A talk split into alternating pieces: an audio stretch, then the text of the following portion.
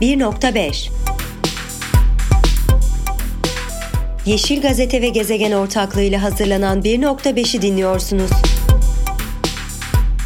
Herkese merhaba, ben Zeynep Yüncüler. Son zamanlarda Türkiye'de herhalde en çok geçinemiyoruz cümlesini duyuyoruz. Yeni yılla beraber gelen zamlar Türkiye gündeminin en üst sıralarında. Sosyal medya platformlarında zamlara tepki olarak bir elektrik veya doğalgaz faturası paylaşımı görmemek mümkün değil. Bu yüzden birçok kesim geçinemiyoruz diyerek tepkilerini dile getiriyor. O kesimlerin en başında son bir aydır kuryeler var ve birçok kentte farklı firmalar için çalışan kuryeler çeşitli eylemler düzenliyor. 18. bölümümüzde Yemek Sepeti çalışanı Hilmi Aygen bizimle.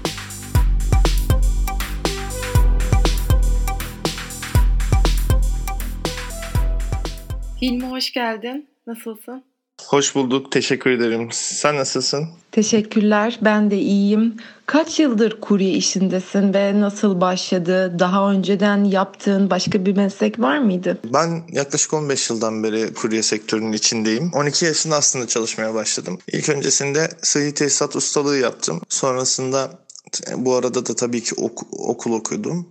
Sonrasında e, İstanbul'a geldiğimde İkitelli Organize Sanayi Sitesi'nde çalışmaya başladım. Çırak olarak sonra kaynak ustası oldum. Sonra metal işleri ustası oldum. Uzun yıllardır motosiklete bindiğim için, motosiklette sevdiğim için bu işe yöneldim. Bu işe yöneldikten sonra kuryeliğe başladım. Kuryeliğe başladıktan sonra kısa zamanda paket kuryesine geçtim. 3 yıldan beri de yemek sepeti bünyesinde çalışıyorum. Ee, özellikle pandemi döneminde sizin işiniz hızla büyüdü. O dönemde irili ufaklı eylemler yapılmıştı daha çok pandemi koşullarında güvencesizleşen çalışma şartlarına vurgu yapılarak şimdi yeni yıla da %48 enflasyonla girilmesiyle maaş zammı e, talebiyle bu eylemler büyüdü. Şu anda devam ediyor. Bu arada işiniz büyüdü dedim ama belki de kurye sayısı arttı demek daha doğru olur. Aslında pandemide çalıştığınız e, yemek şirketi resmi verilere göre 5 kat büyüdü. Yani büyüyen siz değil şirketler oldu demek e, daha doğru olur sanırım. Şu anda eylemler ne boyutta, nasıl bir aşamadasınız? Eylem günleri nasıl geçiyor diye sormak istiyorum. Ve bu eylemler sırasında hiç yöneticilerinizle, üstlerinizle iletişim kurdunuz mu? Pandemi döneminde epey büyüdük şirket olarak. Şirket evet yaklaşık bir 5 kat büyüdü. Bundan hepimiz hemfikiriz. Yalnız o zamanlar bile e, maaşımıza zam istediğimizde bizde işte şirket kar yapmıyor. Siz devamlı cepten yenilerek çalıştırılıyorsunuz gibi söylemler yapılarak bizim maaş zam, maaşlarımıza zam yapılmadı. Ben yaklaşık dediğim gibi 3 yıldan beri buradayım. Bir kere maaşa zam gördüm. Onun haricinde bir, bir yıl maaşa zamsız çalıştık. Eyvallah dedik madem öyle oldu. İşimizi seven insanlarız, işimizi yapalım. E hal böyle olunca biz eyvallah çektikçe bu maaşa yapılmayan zamlar bizi ekonomik olarak çökertiyor ve ailemizde olsun, etrafımızda olsun bazı sıkıntılara giriyoruz ki çoğumuz zaten borç içinde yüzen insanlarız. Yalan yok şimdi. Hiçbirimizin eskiden gelmiş bir mal varlığı yok. Bununla beraber bizim e, ikinci yap- yapılacak zam da yani ikinci defa konuşulduğunda zam için bize maaşımıza cüzi bir miktarda zam yapıldı. Yaklaşık 300-400 lira kadar bir zam yapıldı. Ama bu işin hakkı tabii ki de bu değil. Bizler çünkü e, kelle koltukla gezen insanlarız. Sebebini de size açık açık söyleyeyim. Maaşı zam yapmak yerine prime zam yaptılar. Yani attığımız her paket başına yüzde 30 zam yaptılar. Bu da bizi devamlı hızlı paket atmak, devamlı işte nasıl söyleyeyim kırmızı ışıkta geçmeye teşvik etmek gibi şeyler oldu. Onu, bunları yapmasak, kaldırımdan gitmezsek yapamıyoruz bunları. Ha, e, kaldırımdan tabii ki gitmiyoruz çoğumuz ama bu buna bir teşvik. Çünkü çoğu şeyleri, kuralları ihlal etmediğimiz sürece para kazanamıyoruz. Daha uzun saatler çalışmak zorunda bırakılıyoruz.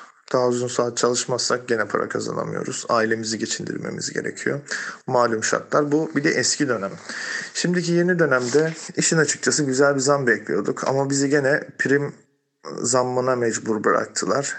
Askeri ücretin üstüne bir zam yapmadılar. Sadece eski maaşımızın üstüne %38 zam, zam yapıp bunu askeri ücrete denk getirdiler. Yani buna dengelediler. Askeri ücretten belki 50 lira fazla bir maaş alıyoruz. Bu da bizim zaten e, şeyimizi de engelliyor. askeri geçim indirimini almamızı da engelledi. Bunun haricinde gene aynı şekilde dediğim gibi yaptıkları prim zammını mütakiben bizim devamlı daha fazla çalışmamız gerekiyor şu anda. Devamlı daha çok paket atmamız gerekiyor. Ama bu şekilde gene yapamıyoruz. Bu sefer işe e, esnaf kuryeleri de sokmaya başladılar. Haliyle bu kadar işte baskıdan, e, bu kadar mobbingden, az paradan dolayı çıkan çok arkadaşımız oldu. Biz Beşiktaş bölgesinde vali olarak eskiden 86 80 küsür kişiydik.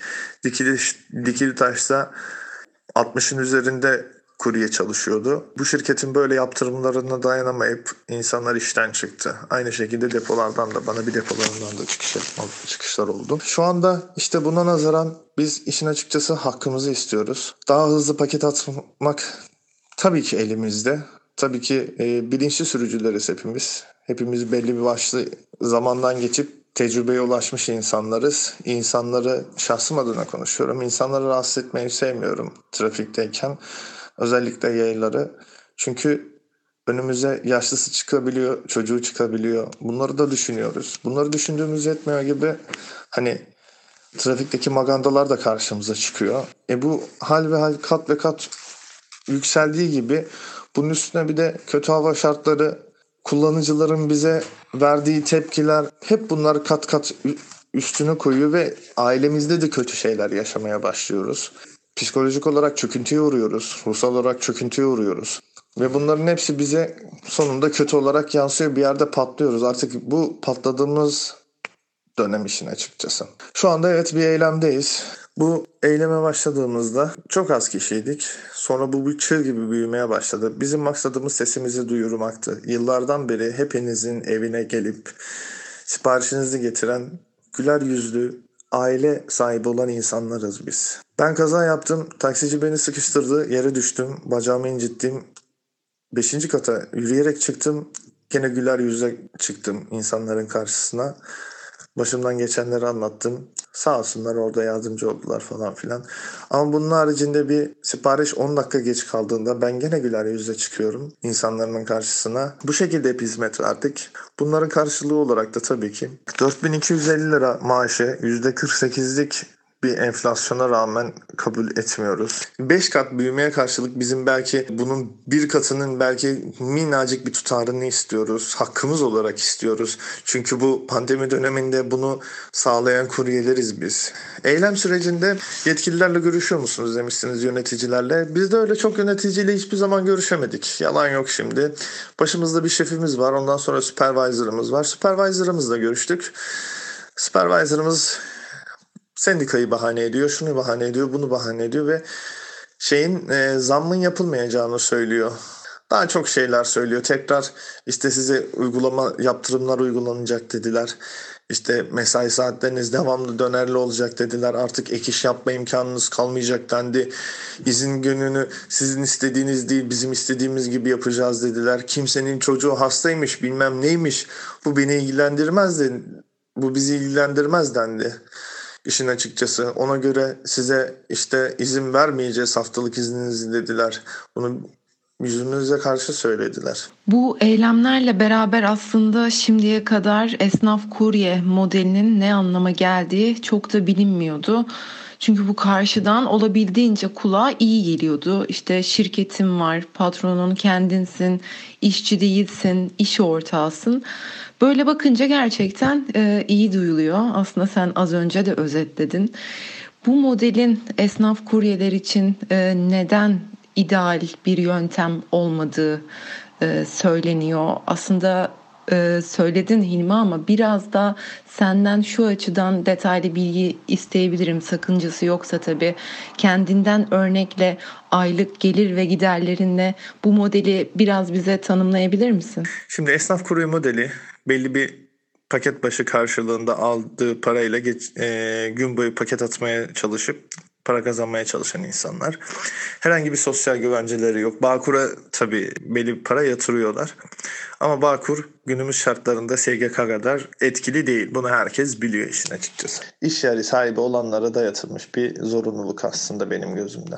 Artan akaryakıt fiyatları, artan motor fiyatları, artan kask fiyatları, artan mont fiyatları, artan ayakkabı fiyatları derken bu kalem kalem kalem kalem yükseliyor.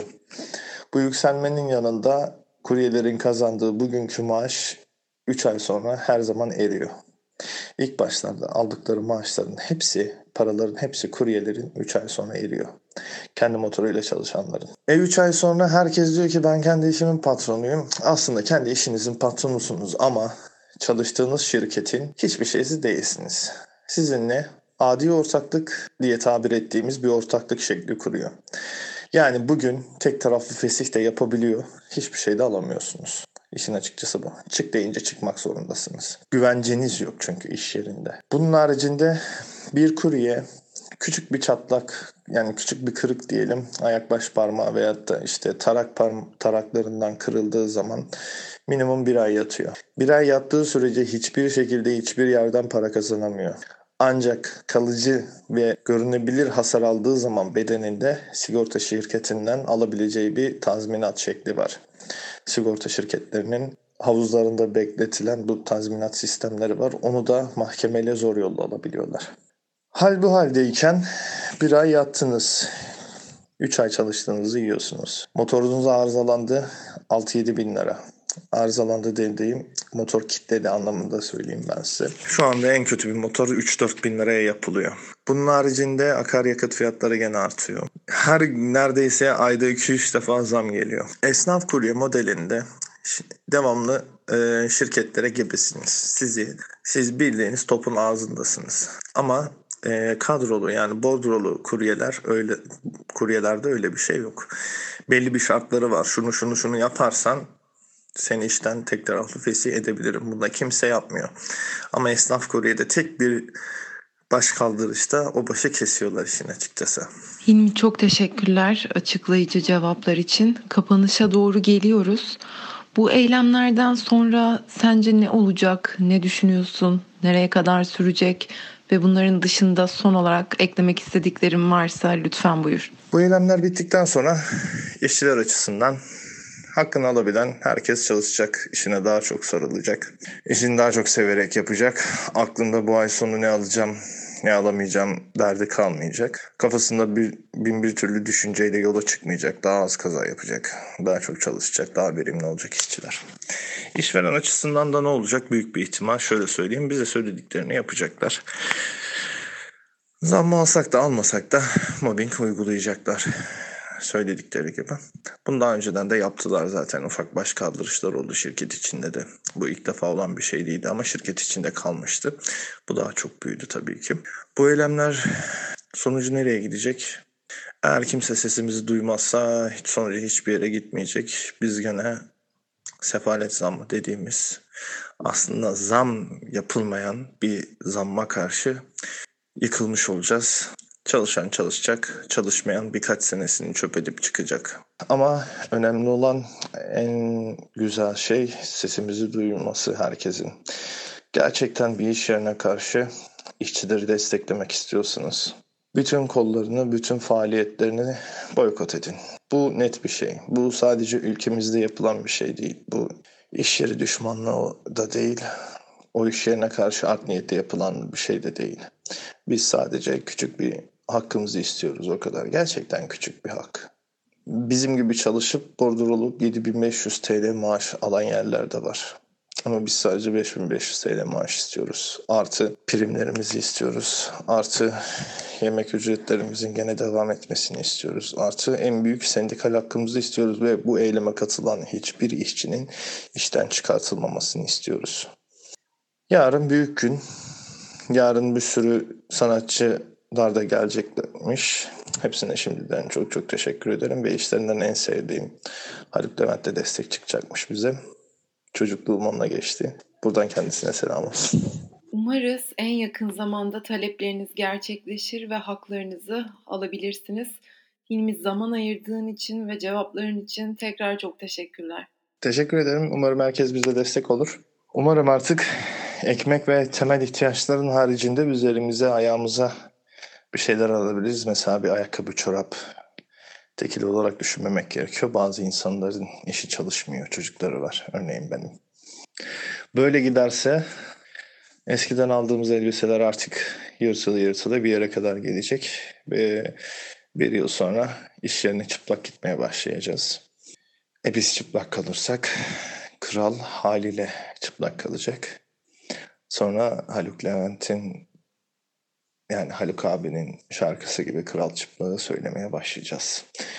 Teşekkür ediyorum. Siz de zaman ayırdınız. Siz de bizim için uğraştınız.